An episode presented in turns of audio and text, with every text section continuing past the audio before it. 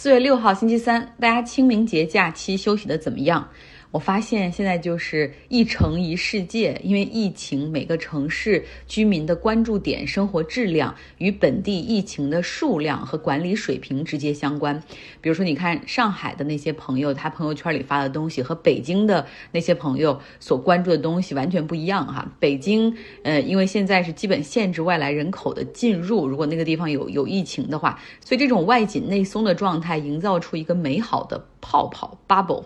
嗯，所以你看到北京的朋友一般都在关注樱花开的怎么样啊？是去玉渊潭看，还是去紫竹院公园看？哪有更好的樱花？全是这种。那我老家哈尔滨新增的感染虽然保持在一个很低的水平，但是那种严峻和紧张哈，能够让你觉得武装到了牙齿。所有的清明节祭扫全部取消。让我想起了两年前，欧洲下令取消了圣诞节的家庭聚会，就 cancel Christmas。然后我想到一个城市 cancel 清明节，哈是什么样的感觉？我时髦的家人用了现代的方式进行云扫墓，开了一个腾讯的会议，然后让我们这些能够在他乡的人也可以远程参与，相当于是用了一种新的形式延续着。中华民族的传统习俗，以及强化着家族的凝聚力。大家轮流发言的时候，谈到了啊，在天之灵等等。我想到了，虽然我们的这种文化中不谈天堂，但是朴素的基本上是认为，就是离开了人世的这些人，他们是生活在另外一个世界，可以是天堂，或者是另外一个宇宙，是以另外一种形式还在一起存在着，有着对人世间的这些记忆，以及对人世间所有的这些关注还在。好像佛教里所谈到的那些转世投胎重生，以及我们民间传说的那些孟婆汤奈何桥，并不是那么普遍的被我我们看作是这种离开人世之后的一个场景。大概是我们希望和那些离开了我们的那些人、那些家人依旧保持着某些联系，而记忆就是最重要的那种联系。而且大家都很憧憬未来在某个世界里啊。所有的家人还可以再重新团聚在一起，而不是天各一方，从头再来。其实正是因为疫情，让我有了这种清明节的参与感。但是我对现在这个眼下的疫情的形势，以及对于经济，尤其是那些餐饮业、夫妻店的影响，感觉到并不是很乐观。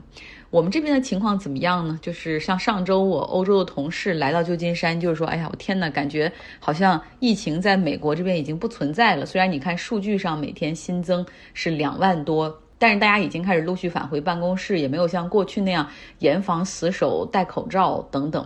哎，而且很多人也很想知道，到底感染之后的那些人多吗？他们之后怎么样？还活着吗？生活还好吗？其实说实话，我身边很多人都感染过。呃，大部分他们就是第一天有一些昏昏沉沉的，有点疲惫啊，咳嗽、流鼻涕，后面就没问题了。所以请假多半也就是第一天会请个假，然后也没有什么后遗症，就跟感冒其实是一样的。像我同事的儿子，整个的这个今年到现在已经先后感染过两，基本上就是感冒的症状。所以那个流程就是有了一些症状之后，可能会用一个家庭的快速检测盒测一下，发现如果是阳性的话，那可能去预约一个进一步的去确认哈，是不是真的得了，仅此而已。之后如果没有呼吸困难的症状的话，可能这些人也不会再去医院，然后在家等着免疫系统的一个自我修复。我也看到上海从三月到现在一些关于疫情的统计数据，其实数据已经非常明显了，重症率非常的低哈，仅为百分之零点零四，也就是一万个人中可能有一个是重症的。我觉得大家现在对于病毒的恐惧其实可以稍微缓缓了。当然哈，需要强调的是疫苗一定要接种，因为重症率比较低，正是因为疫苗的覆盖率比较高。这场全球的 pandemic 大流行，在欧美包括亚洲的很多国家，其实已经看到了尽头哈。我觉得我们国家也是一定可以的，只是希望这一天可以早点到来。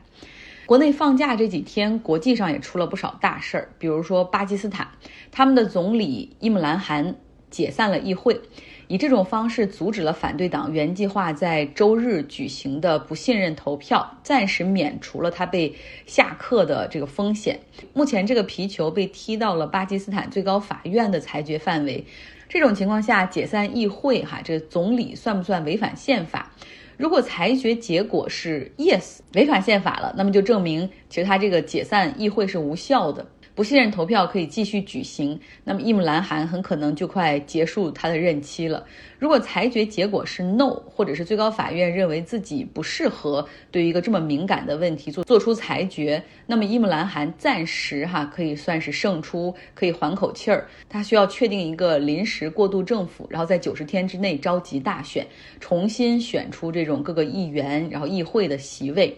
我们之前也说过，因为通胀率比较高，现在是百分之十三到百分之十五，巴基斯坦经济很差，所以很难保证哈伊姆兰汗他的这个政党不会被百姓进一步抛弃，可能会获得更少的席位，所以那个时候他想继续当总理也很难。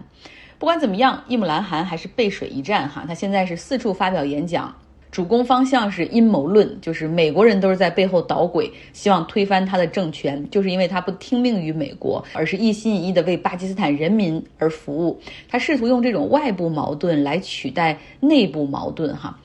他解散议会，理由也就是美国干预巴基斯坦的内政。不过这个过程还是蛮戏剧性的。其实，在上周的时候，我们就讲过，反对党一直在酝酿这个不信任投票，得到了伊姆兰汗他所在的党派内部几个议员的支持，所以基本上哈就是十拿九稳。他们好像比这个超过半数还多了那个十几票，基本上就是可以，只要这个投票举行，就可以把它干掉。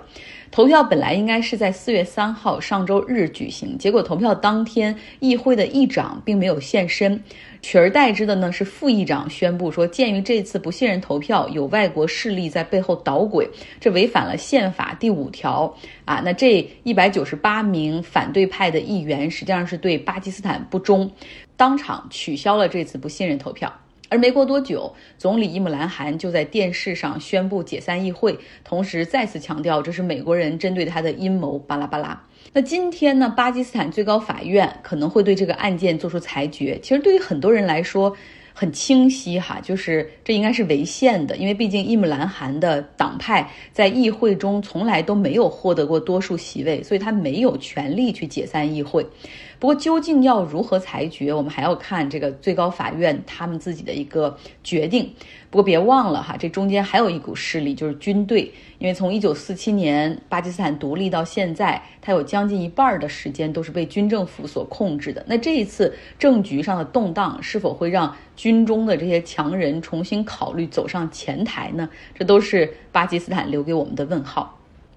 这两天还有一个事儿，就是美国最高法院大法官的候选人，那个黑人女性大法官杰克逊，她的提名依旧在走议会的程序。好消息是，共和党内有三个议员将投赞成票，分别是犹他州的罗姆尼、阿拉斯加州的 Lisa Murkowski 和。缅因州的 Susan Collins，这三个共和党参议员的支持，一下子就让即将到来的投票形势可以明朗起来。要知道，在他们三个表态之前，共和党是希望一致否决哈，同时他们要争取民主党内的那个 Joe Manchin，就是经常是摇摆票，通常摇摆向。共和党的那个 Joe Manchin 来加入他们的阵营，来阻止呃杰克逊法官的提名。但是现在上述三个共和党议员，然后他们决定哈，就是 across the aisle，就是跨党派的对这个女大法官的提名进行支持，所以这让整个形势明朗起来。那么距离美国产生第一位女性黑人大法官，可能只有一周的时间了。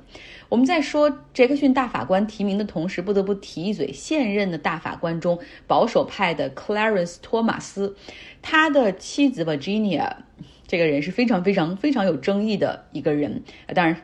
托马斯大法官也是非常非常非常有争议的一个人，但他的妻子哈更有争议，因为他是一个资深的特朗普的支持者，然后而且他呢和这个保守派中查党的那些人，尤其是在二零二一年一月六号冲击国会山的那些中间的一些组织者啊交往过密。她不仅很支持这些人，而且她自己有个小咨询公司，还为这些人服务啊，然后每年还会搞一个对于美国保守派运动啊做出多少多少贡献的一个颁奖典礼，所以她是那个圈子里面很重要的人。但是她丈夫托马斯却依旧参与有关一月六号国会袭击案的那些案件的审理和裁决，而他每次都是那种他投的都是那种无罪。无罪的那个选项，所以完全不避讳利益的冲突，这让现在这个越来越多的情况爆出来之后，让很多人感觉到非常不舒服哈。美国大法官是终身制，就是一旦选上了，除非他自己选择退休或者在任期内死掉，基本上是没有人可以把他们换掉的，除非是改美国宪法，但是在美国这种国家，像基本上是他们很少去动宪法哈。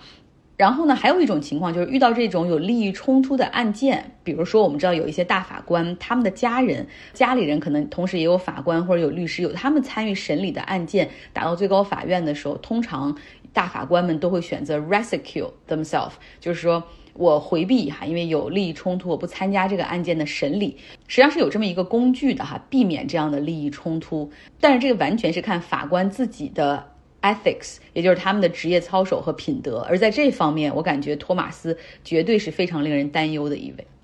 本周，世界首富哈伊隆马斯克他又成为了 Twitter 的最大股东，他买入了 Twitter 百分之九点二的股权。消息一公布，Twitter 股票还大涨了百分之二十七，创了这家公司上市之后的单天最大涨幅。那今天，Twitter 又宣布马斯克将进入到公司十一人的董事会哈，成为董事会的成员。我在这条新闻中看到的是，有钱真的可以为所欲为。我不满意你平台的规则，那怎么办？啊，我就买买买，我成为你的最大股东，进入董事会，我有了投票权，自然就可以修改游戏的规则。这就是马斯克所做的。马斯克认为，哈，推特应该更加的捍卫言论自由啊，平台应该去想怎么样为用户服务来达到这一点，而不是去限制。呃，另外他还认为，社交媒体最后应该是一个 decentralized 去中心化的，而不是平台来决定大家要看到什么。